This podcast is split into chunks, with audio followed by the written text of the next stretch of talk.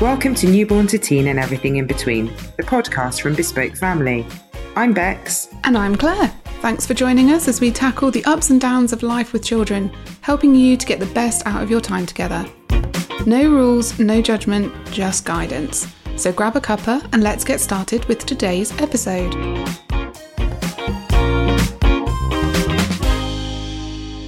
Hi, and welcome to today's podcast. Um, today we are delighted to be joined by Louise Hurst, Lou, Doula Lou, actually, and she's going to tell you a little bit more about that in a minute. But we just, um, first of all, Louise, welcome. Thank you to our humble podcast.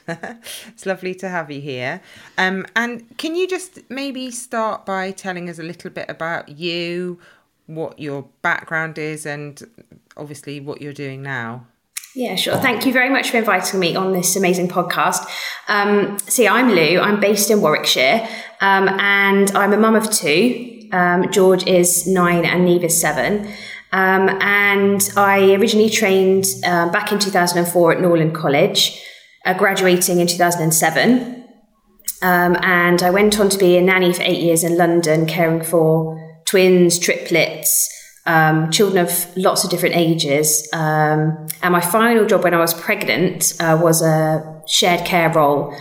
Well, it was a nanny share, so I had sole charge of four children. Um, not really sure what I was thinking at the time, but um, um, it was absolutely fantastic. And I really sort of felt like I'd kind of hit hit the jackpot really, and sort of really made it in terms of my nannying career you know, I thought, right, if I can manage four children, the words, the world is my oyster. Um, so I did that for 18 months. And then, as I say, ended up going on maternity leave. Um, and I really wanted to make sure that my children had the same care and love and attention as all those children that I'd looked after myself um, as a nanny. And um, so I decided that I wanted to be a stay at home mum for as long as possible. Um, so uh, I waited until all of, both of the children had gone to full time school. Um, and being completely honest, really lost my identity because, you know, my idea was be a nanny um, and then be a stay at home mum and care for my family. And then they went to school, and I just, yeah, I've, I've really lost my identity. Um, and quickly recognized that I needed something for me, and I needed something to um, get my teeth stuck into, get my brain ticking over, and something that would build my confidence up again. And I knew that if I left it too long, uh, it would be a very slippery slope. So when I basically came out of Norland, I looked at being, um, so when I was in my second year at Norland, I looked at being a doula and, and maybe could I do that for my probationary year? Um, and I rang the doula, doula, UK and spoke to a lovely doula, and she said, um, you know, it sounds like you'd have the amazing, you know, the qualities and the amazing experience to be a doula, but you haven't had children yourself. Um, so I was gutted, but I thought, okay, I'm going to have to get some more experience under my belt as a nanny, um, try and work with lots of, as many babies as I possibly can, um, and maybe look at that in the future. Uh, I didn't really feel like maternity nursing was for me, and you know, I think really to sort of have a successful probationary year, nannying was the right route. Um, so I, the, the seed had always been planted about being a doula. And so my husband and I looked into it as sort of an option. And bless him, he paid for me. I'd like zero money at this time, obviously, you know, raising the, the children for those six years. Um, ben was, you know, keeping us afloat kind of thing. So he paid for me to do this doula course, bless him. Um, and it was absolutely fantastic. I just found immediately that I'd found a group of real like minded people um, and something that just reignited my passion. Um, and it's funny because the head of lecturing at the time at Norland said to me, um, who I'm still in contact with now, but she said she still remembers having a conversation with me at Norland about how um, all I want to do is work with babies. So I did the doula course and I trained to be a birth and a postnatal doula, but quickly realized I wasn't completely over my own birth um, experiences, and so probably at that stage, I felt I couldn't partic- uh, couldn't support uh, families in the birthing environment if I wasn't completely over my own experience. So, and that's something I definitely think about in the future. But yeah, and so did the course. Decided I definitely you can focus on on one or both, and so I decided to focus just on postnatal. And then you work with five different families and, and sort of do case studies on them. And you report back to a mentor. And then when she feels that you're ready, you then go off and you're recognized and you're kind of a fully fledged doula. So I ended up um, becoming recognized in November 2000, uh, 2021. And yeah, I've never looked back and it's, it, it's brilliant. It fits really well into my, you know, into home life because I can pick and choose what hours I take work that around my husband who works in London. And it's just such a lovely job. It, it, it, it's a real privilege. It is a real privilege. So, how long was the training to be a doula? So, the whole course from memory was only about six weeks. It was over lockdown, so it was a Zoom. From memory, it was about a three hour session every sort of Tuesday night um, for about six weeks. Um, and then you'd ha- you'd have real support all along the way. You know, the the company that I chose to train with, you, there was always someone there if you had any questions or concerns or anything. And then you did some coursework at the end. Um, and as I say, and then once you've passed all that, you then have to find a mentor who is a really experienced doula, who sort of is your doula really. And I still I still call her my mommy doula, um, and I still contact her all the time with thoughts and worries and questions. And she is absolutely amazing. And she's absolutely spurred me on to to do this job because I I can see the benefits of having her, and I think, well, that's how you know a new mum will feel. Um, so yeah, I've learned so many different skills from her. So it's a really valuable thing to do. Well, so two questions from me. First of all, so I didn't realise that you had to have your own children to be a doula. Is that the? Is so that now it's not. So when I contacted, the back, contacted them back in two thousand and five, that was the thing. You you you had to have your own children. Now that isn't the case. No, you okay. you don't have to. So so do you want to explain to people that don't know? And I think I'm probably one of them. I think I've got a vague idea, but what is a doula? What do you do? Okay, so there's two different types of doula. There's birth, a birth doula and a postnatal doula.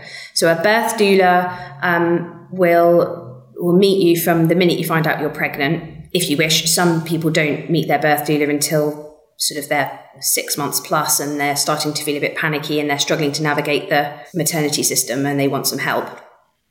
But essentially, yeah, you'd meet your birth doula when you're pregnant they attend appointments with you, listen to any worries or concerns you have, and they're really your cheerleader. Um, so they'll yeah they'll attend appointments, and if you you don't understand anything, they'll sort of try their best to explain things more simply. But also, if um, they're unsure, they know where to go and seek information that maybe challenges what the health system has told this their client.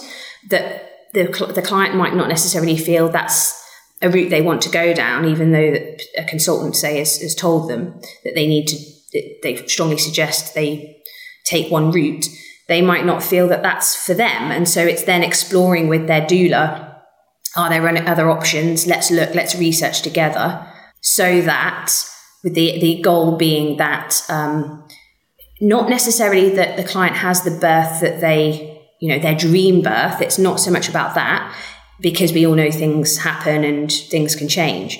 But it's more about um, coming out of that birth feeling like you were supported, listened to, heard, and you know you you don't feel traumatized by you know by anything, um, and you felt fully informed, and you were confident that the step you took at each stage was the right one for you and your baby and your family. Um, a postnatal doula a postnatal doula um, tends to come in from from any anywhere from you know the minute you're home from hospital. Some doulas don't start till again a few weeks later, potentially if um, the family have sort of hit problems. And so we go in um, and we really are um, anything you want us to be. The whole point being that that postnatal period is as happy and as calm um, as it possibly can be. Um, we want parents to feel heard. We want um, them to feel nourished, rested, um, supported, you know, loved. We want to be their advocate. We want to signpost uh, if, they're, if they've got any worries or concerns, give them the latest evidence based information. Um, so, very often, the first thing I will always do when I go into a client is I say, right, what would you like a cup of tea or would you like a, you know a drink? Um, and very often, just that one sort of symbolic act opens up a whole can of worms. And you know, you can just sit down, and it's probably the first time that day that the mum's been able to sort of take a big deep breath, maybe pass baby to me if she wants, or if not, that's absolutely fine. Um, but just talk to somebody. And quite often, clients say to me, "You're my companion. I really look forward to you coming because it's someone to talk to." Um, and it's amazing the sort of subjects that crop up um, relationship issues um, you know is this poo you know was was baby's poo was this color this morning is that normal um, notice baby's a bit gassy what do you think um, they've got this rash you know um, so we don't give medical advice that's the the number one um, but we know where to signpost to if we're concerned so it's practical support as well. So um, we can cook, we can do light housework, we can run errands. Um, some doulas look after um, siblings. Um, we can bring baby, if mum's resting, we can bring baby to mum so that she can feed.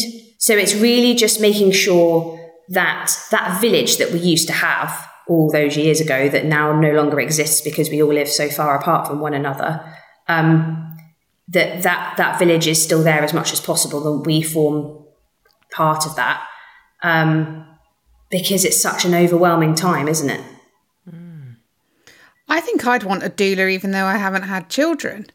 Imagine just having somebody that comes Well- around and does all those nice things. It's like, yeah, I'll, I'll take, I'll have a doula because it sounds amazing. Someone can make a cup of tea, sit down, have a chat, make dinner. It's like, wow. Well, apparently, I just found this out a few weeks ago, but apparently there are death doulas as well. Um, and Okay. and I'm not sure whether this is a thing, but someone did mention to me that there are life doulas, which which would do exactly that. Claire, they'd come in. Um, you know, I might be looking into it, Lou. You never know. Yeah, you should. You've kind of sold it, but I can see, you know, I think that whole idea of someone being there at really crucial time in someone's, you know, whether it's first baby or second, third baby, whatever it might be, having that person there that is their advocate. And I think so many families now don't have that village around them. They don't have that support network. And I imagine having that person who is primarily there for like mom and baby or parents and baby it's like wow what a lovely feeling to have and have the support and what an amazing thing to be able to do as well because i can imagine it's a huge kind of moment for you in what you do when you think that you're making a difference to someone in that real kind of newborn fog probably because it is quite a a big moment regardless of how many children you've had isn't it Absolutely. And I feel that um, sometimes being a little bit sort of a step away. So, you know, I'm not granny, I'm not um, auntie, I'm not the best friend. You know, I am completely new in all of this, really. I mean, obviously, I'd, I'd like to get to know clients for as long as possible before they have their baby, but in reality, I only meet them a month or two before the baby's here.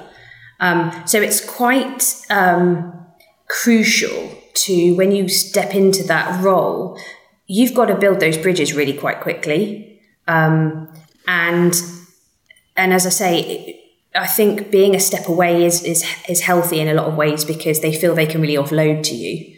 Um, but it's also a real it can be it's a real responsibility as well, you know, because they're looking to you um, to answer these questions, um, navigate this situation with them that is just so overwhelming with um, hormones and worries and concerns and you're exhausted and you know it so it is it's a real there there are times where it is really overwhelming. And particularly if you're going to more than one client in a day which probably isn't ideal really but I have had to do that you know you you really have to take care of yourself as well because you take a lot on your shoulders.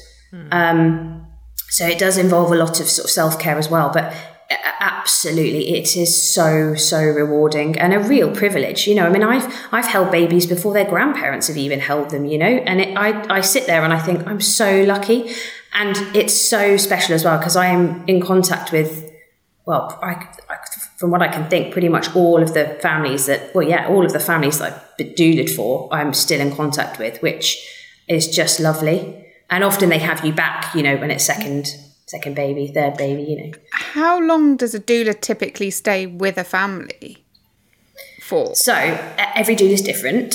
Some doulas um, are very sort of set on the fact that they just do the first six weeks. Okay. Um, if you're a birth and a postnatal doula, um, from the way I understand it, they'll do the birth and then they'll come for sort of one maximum two visits. Um, it really depends on that individual doula and that's another thing that's amazing about being a doula is you get to set, set your own boundaries. Um, you know you are in you are you are your own business. Um, i like that freedom that comes with it. Um, you know but there might be certain aspects of the job that are, you know, a doula would recognize that isn't their strength. For example, breastfeeding support, a doula might not think, they might recognize that that's not an area that they're as confident in as they might be three step rewind, where, you know, you're helping a parent debrief from the birth and get over the trauma. So every doula has their strengths. Um, and can recognize, you know, areas that they need to then signpost to other professionals. Whereas I um, always like to follow the family and the family's mm-hmm. needs and, you know, fit in where as best I can, given the fact that I might have other clients on on at the same time. Um, most of the families I've worked with, it's been up until they've started nursery um, or they've moved away. Um, every every family's been so different, but yeah, that's typically felt like it's been around about nine months. So you wow. really, really get yeah. Now I don't know many. I, I, don't know many doulas that do it for that long, um, locally certainly. And I do think that partly because of my Norland training, that's where the two kind of, you know, because um, I start implementing play and you know different activities for the children and you know for the babies and um, and I love all that. I love all that. So you know the educational side comes through um, and then we've got introducing solids, you know. So, um, yeah, I, I, my biggest drive is to do as much as I can for that family. And um, I will fit in as much as I can uh, with them. Um, and I don't like to have, so, so other doulas sort of might say that they will only do uh, a minimum of three hours with a family at a time. Whereas I say to people, if you just want me for an hour, that's fine if you want me for eight hours, that's fine if I can do it. Because I think the last thing you want when you've just had a baby and you're sore and you're exhausted and you're hormonal is someone in your house when you don't want them, when you don't need them and you don't want them. Um, so I always say I will take your lead. So yeah, for me, that's that's a big part of the job. So what is the difference then between a doula and a maternity nurse? So the maternity nurse will focus solely on the baby. Um, and typically, as I understand it, will sort of try and set them into um, a routine as much as possible for the parents. Um, and they will take the baby, and um, if mum is breastfeeding, then they'll bring baby to, uh, to mum to feed uh, intervals throughout the night. Um, or, you know, if mum, you know, require, if mum wants a break, then a, a bottle might be given. Um, whereas a doula is much more about the family unit as a whole. So, you know, ensuring that both parents are, are happy um, and, yeah, and really sort of, um, it's not just focus on the baby and baby care, it's emotional, um, practical um, support. And that, and as I say, that signposting to other professionals um, and having those resources. We always talk about a doula toolkit. So we have a toolkit of, you know, all these different professionals um, and organizations that we can signpost to. But obviously, we use our experience as well. And every, every doula is so different. I mean, when you talk different doulas, their backgrounds are incredible. Some have come from, you know, HR and they've had a baby and they've just thought, oh my God, I don't want to go back to that now. I just want to, all I want to do is help uh, you know parents birth their babies. Um, so it's really varied, mm. and it's all about finding the right fit with that person as well. Again, because it's such a personal yeah. situation, and again because you know you're vulnerable, very vulnerable. You've, you might be sat there in your pajamas, you know, um, feeling really, really uh, sore and emotional the last thing you want again is someone in your house that you just don't have a bond with or it's got to be the right fit so that's key as well so people talk about the fourth trimester don't they yeah. as being that kind of first few weeks with your newborn baby I, I have to say, until Claire obviously told me about it, um, I hadn't really heard of that. So, is that something that you look at with families and kind of try to or, or is it a very still very personal or you know how, how does that those how do those first few weeks look yeah so when i teach um, my antenatal uh, course which is um, i teach it alongside a private midwife and she does labor and birth and then i do the postnatal um, period and um, actually when i had my own children um, you know being being a norlander um, i thought oh that that it's going to be a doddle. You know, of course, I'm going to be. I was more worried about their lack of sleep, to be honest, and giving birth, but you know, giving birth to them than the actual practical care. Um, and then when when I had them, and um, you know, they would be up for two hours in the middle of the night at you know a couple of weeks old, wide awake. I thought I'd. I completely blamed myself. I thought it was me. When um, when I had my children and they would be awake at kind of um, two till four in the morning I couldn't understand why my babies weren't fitting to what the book said. Um, because I thought that, you know, the best way to have a child that would sleep long term was to get them into a routine from as early as possible, to self soothe. Um, I was being completely honest, you know, I was scared of cuddling them too much. I distinctly remember saying to my husband, You've got to put him down now. You've got to put him down. We, we, we're cuddling him too much. You know, I was petrified. Um, and I also didn't know about the first tri- fourth trimester Bex um, back then, and it was only through um, contacting the organisations like the Breastfeeding Network um, that I started to understand normal newborn behaviour and that my expectations were way off, and I had a really big shock, you know, um, and there was always that always that niggle in the back of my mind that oh, are you sure this is right? Are you sure what they're telling me is correct? Because, or am I going to end up in, you know, a whole heap of trouble, you know, a year or two down the line when I've got a baby that still needs to be rocked to sleep? Um, and so, yeah, so they started talking to me about this fourth trimester concept.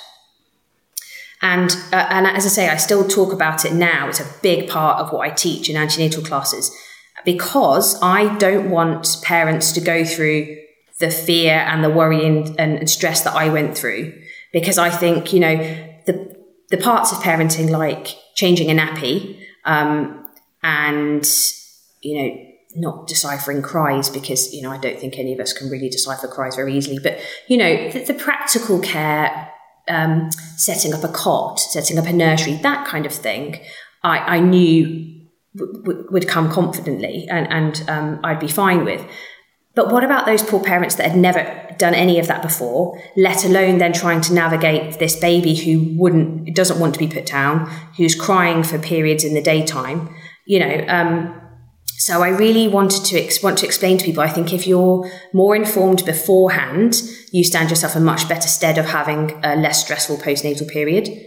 So we talk about the fact that humans don't gestate for as long as other mammals um, and the fact that a, a, lesser part of their adult brain is developed um, when they're born, and therefore that they require a lot more support um, than other mammals, and that um, you know therefore it's completely normal for them to want to be carried um, a lot and to be skin to skin.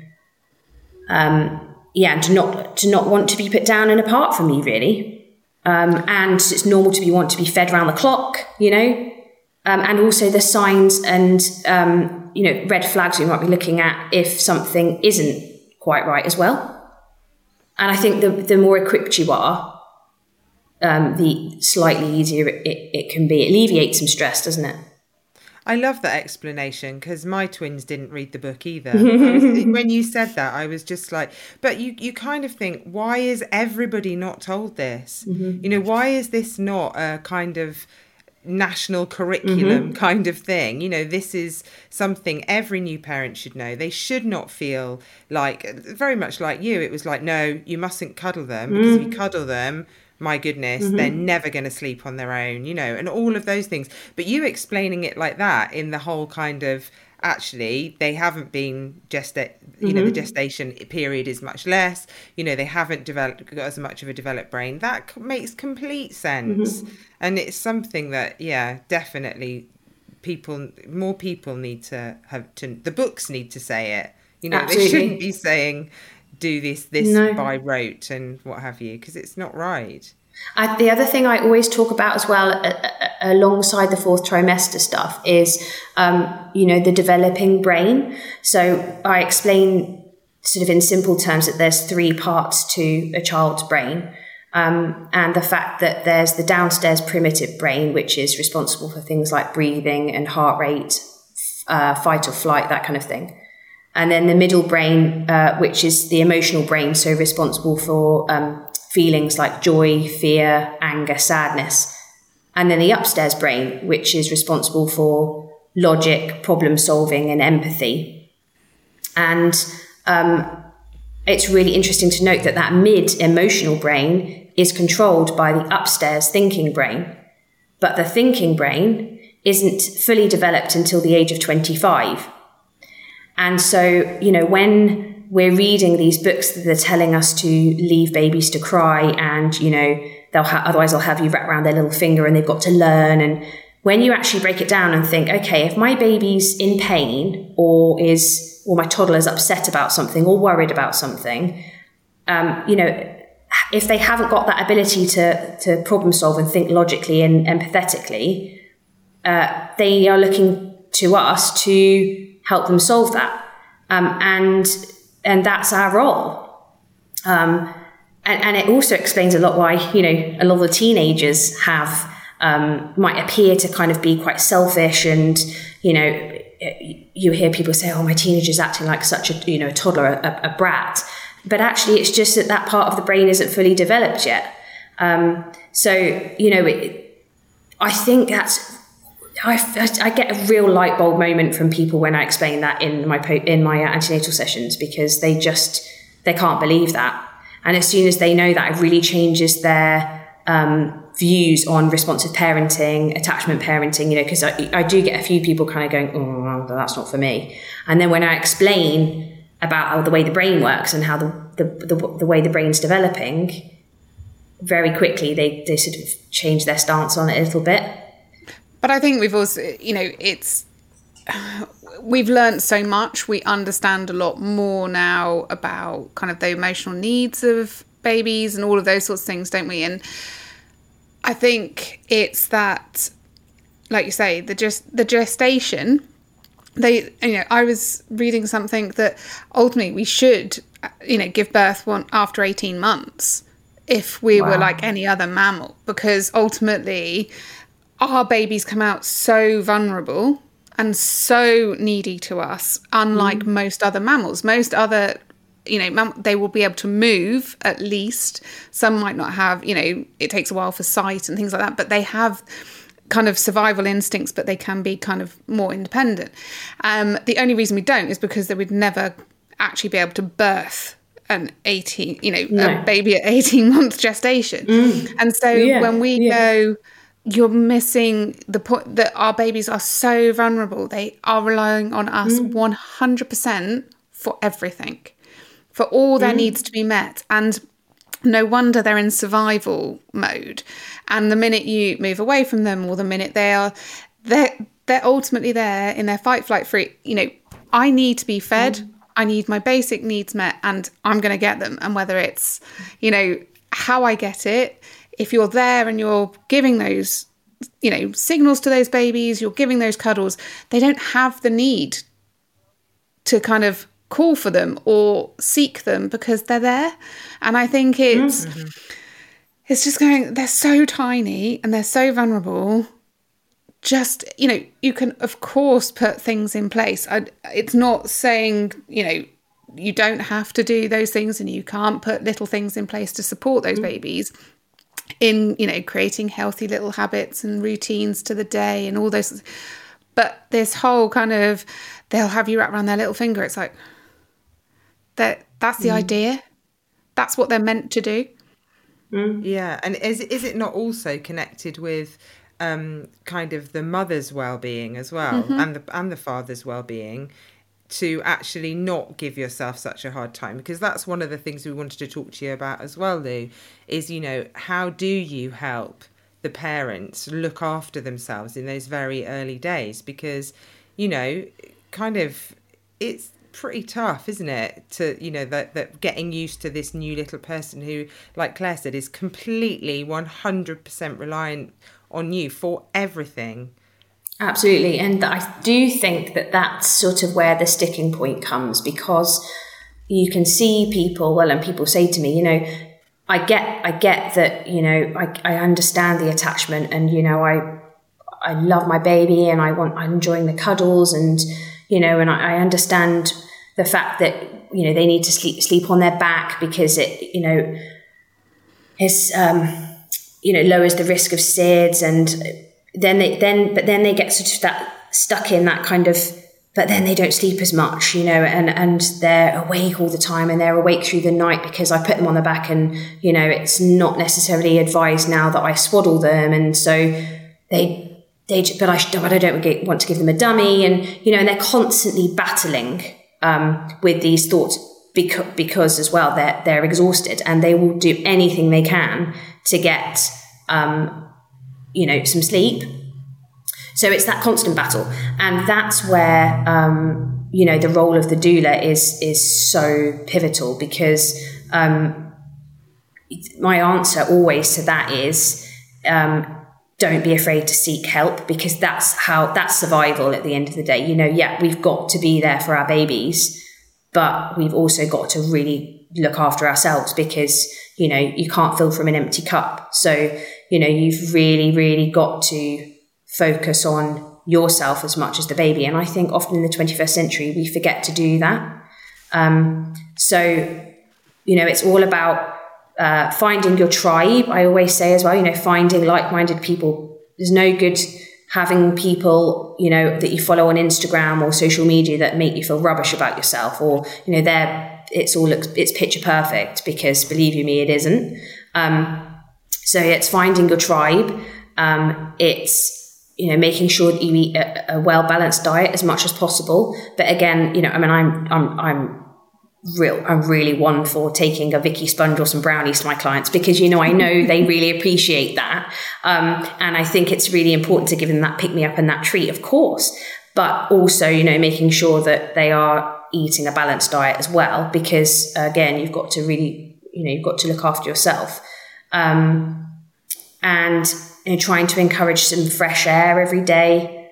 Um, and you know as I say resting um, delegating jobs as well and having a gatekeeper. So again, your doula can be your gatekeeper um, or you know a relative, but just trying to limit visitors as much as possible um, and delegate jobs. So you know who's going to be the one to take the bins out, who's going to be the one to walk the dog, who's doing the nursery run today.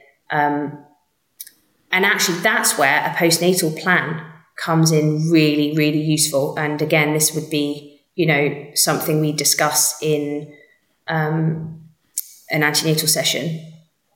Because again, this helps alleviate stress um, once the baby's here because you've got enough on your plate. But it's just starting to think about who's going to do those different jobs, what's most important to you. So, what's what are your triggers? You know, is it that um, when you wake up in the morning, the one thing that is a real bugbear to you is that the dirty dishes are left from dinner the night before. You know, it's communi- communicating that with your partner and say that really bugs me. Can we just have a thing where when I come down with the baby, once once I've had the baby, when I come down, you know, we've at least got the kitchen clear from the night before. Um, or you know, can your job be to take the bins out on Wednesday morning on bin day?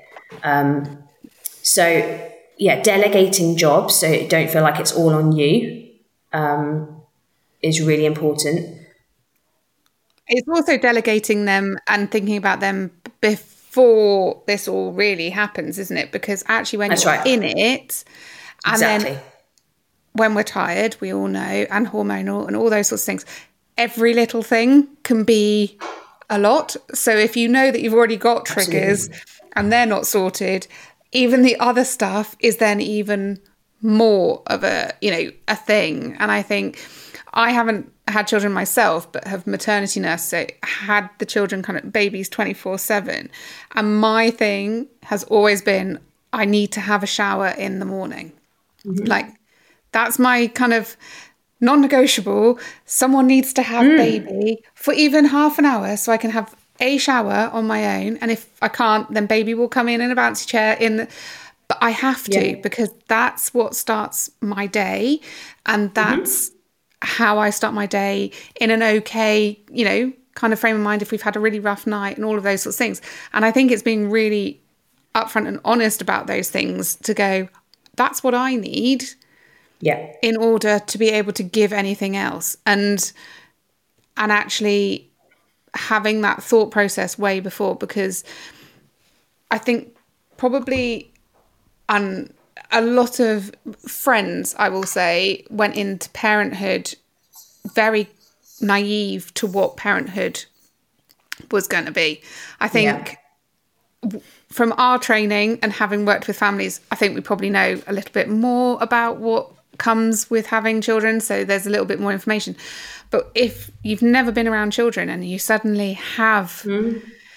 this new baby, so I think everyone planned for the birth. Everyone talked about their birth, mm. what it was going to be like, and everything else. And everyone's like, as long as I've got the equipment, you know, we've got this, we've got that, we've bought high chairs, we've bought cots, and you're thinking, you're not going to use any of that for a while. no. Like, that's going to be completely pointless. Yeah. But what you're going to need is a really comfy, you know, cushions. You are going to need people around you to help in those moments. And I think it's going into it you're never going to be fully prepared for it because it comes No. with so many emotions and everything else but i think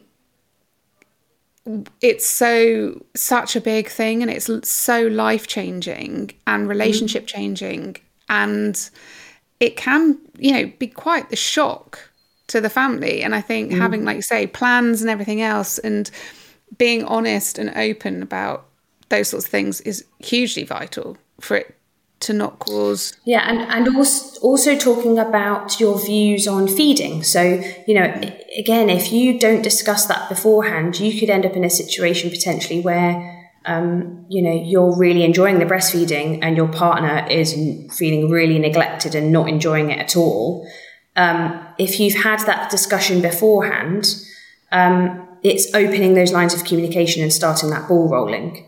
So when I talk about in my antenatal classes doing a postnatal plan, um, you know, I, I see that just as important as creating a, a, a birth, you know, some birth preferences, as we like to call them. Um, so yeah, I'd always talk about, you know, um, what things help me um, help me re- remind myself that I need to to take care of myself. Um, what things do I like doing? Um, as sort of steps to self care. What are our preferences on feeding, um, nappies, um, baby wearing, um, that kind of thing? Researching groups that you can go to um, ahead of the baby coming, you know, so you've got that support network set up, and also contact details of things like, you know, your GP, uh, your local lactation consultant, your local breastfeeding counsellor, your local sling library.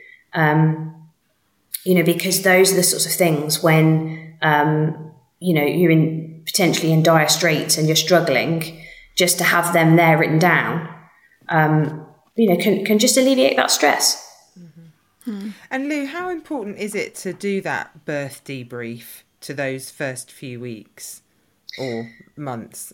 Yeah. So again, completely depends on on uh, each individual. Some people just don't want to talk about it; um, they're just not ready, and that's fine, obviously. Um, and others, they'll they'll talk to you about it, you know, every time you see them.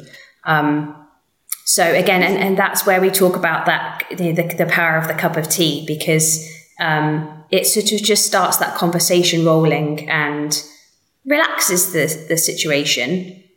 Quite quickly, you can sort of um, decipher whether this person's going to need sort of some extra support with their feelings. Is there any trauma there? Um, so yeah, there's this um, this concept called three step rewind, which helps um, alleviate trauma. Um, so I'd signpost to a three step rewind practitioner if I felt, uh, and you know, the parents felt that that was something that they that would be worthwhile. Um, but often, just talking about it uh, with someone who is completely separate from, from the situation, but might also have um, have had experience of, of these things, experiences of these things before, um, and can say, you know, well, I wonder if that might have been because of this, or I read, you know, um, sometimes when that happens, that can lead to such and such, you know, um, and offering to go and do some um, research for the family um, on their behalf to try and sort of just make sense of what happened if they're feeling a little bit confused and um, I, I, sort of find with parents as well, and I was certainly the same myself. Um, I had real blank areas of the birth, so um, bits that I just couldn't fill in, and I really needed to to kind of park it and move on. Um, so I actually went to um, a hospital um, birthing. I can't remember what they called it.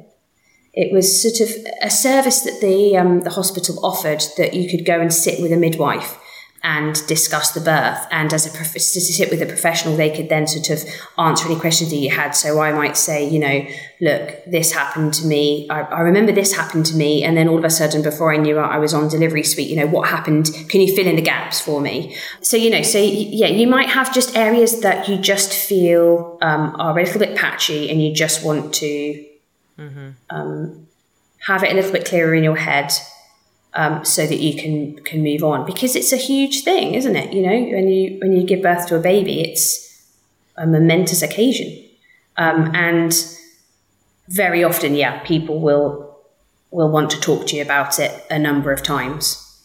Mm-hmm. Well, I think that even you know years on you do still reflect on it. Absolutely it's absolutely. I mean, it's huge yeah. And I, I i think that it kind of does influence you in more ways than you realize which is weird isn't it? But it really does. You you it, it's a huge life-changing moment really. Well it was interesting because when i did my doula course um, my doula trainer actually said to me so we do this uh, the very first part of the training is called peeling the onion and the idea being that you can't support, uh, like I was saying earlier, you can't support somebody else fully if you're not healed yourself from your own experiences because you find yourself then sort of putting your own experiences in onto them and it might impact the way you support them. Um, and I very quickly realized um, I had a lot of layers to peel off of my onion. Um, and my teacher actually sat and listened to me um, about sort of the first six to nine months really after I'd given birth to my firstborn. And she turned around and she said to me, Lou, you had you had PTSD after that. There's no doubt about it. And and it, I was, you know, it made me feel I, I burst into tears um, when I heard that. But I also sort of felt like it was it was over Zoom, but I wanted to give her a hug because finally I'd kind of had acknowledgement of how I'd been feeling. Um, because I felt like when I went to the chat with the midwife about Philly and those gaps, it was very sort of this happened because of this, this happened because of that, that happened because of that, and they were doing that to save your life, you know, and there was no sympathy or empathy there, or very factual, very factual, very factual, uh, no emotional support whatsoever. And actually, I came out of it and thought, I'm not sure really whether that was the right thing to do or not. But it was definitely the right thing to do. But yeah, the doula course really healed me actually in, in that sense. I'm still not sure that I'm ready yet to be a birth doula, but never say never. Mm-hmm. And that shows the power of talking about it, doesn't it? It does. So, just to kind of finish up, Lou, can you just give us your three tips, if you can, narrow them down for, for new parents? What would be your top three things that you would say to new parent? So, um, number one is um, don't be afraid to ask for help. Um, and that's coming from someone who, you know, I had my Norland hat on and thought, oh my God, to the outside world, I've got to look like I know what I'm doing and I've got, uh, you know, everything together, all my ducks in a row, a happy baby that sleeps. Um, and to the outside world, I need, yeah, I need to show that everything's fine and dandy, and it really wasn't. Um, so definitely don't be afraid to seek help because, um, like we said earlier, you can't fill through an empty cup, and there's no prizes for doing this alone. Um, and actually, you are giving more to yourself and your baby by getting as much support as you possibly can. There's absolutely no shame in that. Um, number two would be create that postnatal plan. Um, I think we've talked enough about you know the importance of, of that and the value it can bring. And number three is um, a piece of advice that my husband was given from a work colleague just before I gave birth to George, our firstborn. Um, and that was um, uh, raising children is it comes in phases. Um, there are good good phases and there are really tough phases, but each phase is short, and you know, and and each nothing lasts forever. And when you're in the thick of it, you know, your brighter days are ahead and it's completely normal for it to just feel like a complete roller coaster. That's a really mm-hmm. good piece of advice. Do you know someone said something very similar to me, and it's something that I still say to people who've had babies: see it in chunks. It's a really, really be- much better way to look at it, isn't it? Absolutely. Yeah, yeah. Um, can you just tell us just where people can find you and find maybe a bit more information about being a doula as well? Yeah, absolutely. So, um, if people want to find a, a, doula that's local to them, that's sort of trained with a reputable organisation, um, they would need to go to um, Doula UK, which is an organisation. Um, and I can be found at uh, www.doula-lou.com. And um, I've also written a book which talks about, um, well, is hopefully educates parents in everything that um, I wish I'd known when I had George and Neve because it would have really helped massively and taken a lot of stress off had I known what uh, what I've put in the book. So the book is called the Parent Prep Book. Um, so it's available on Waterstones and Amazon as well, and World of Books. Um, and yeah, I self published because the idea is that I want it to be as evidence based as possible and to have the latest research. So I want to be able to sort of go in and edit it, hopefully on an annual basis. Mm-hmm. Um, but yeah, I really did design it because I didn't want others to go through, you know, the kind of fog and the stress that I went through. And of course, that's not to alleviate it completely because there will always be tricky times, of course. But again, it's just equipping yourself with as much knowledge as possible and knowing where those reputable sources are because let's face it, Google is a minefield, isn't it? And we just don't know who to trust. So it's just focusing on, you know, the facts, the research, um, and where to find further help, basically. Oh, blooming heck. I think we could have chatted for ages, but um, thank you. Pleasure. Yeah, thank you for great. having me. There's always been kind of that talk about doulas, but I think that development in the doula world, because it was always about kind of having a doula at the birth. And I think now mm. knowing that there's a whole, you know, and it's so kind of flexible and adaptable to a family, I think it's a really interesting kind of option for a lot of families um, to be able to consider. And yeah, I think it was great to have all that information for people. For so thank that. you. Yeah. Thank and you, you clearly love what you do, Lou. And I'm sure you're amazing. Oh, I do. I do. A bit too much, probably sometimes. I'm not sure whether it's healthy or not. you got to love what you do, hey. Exactly. You absolutely do.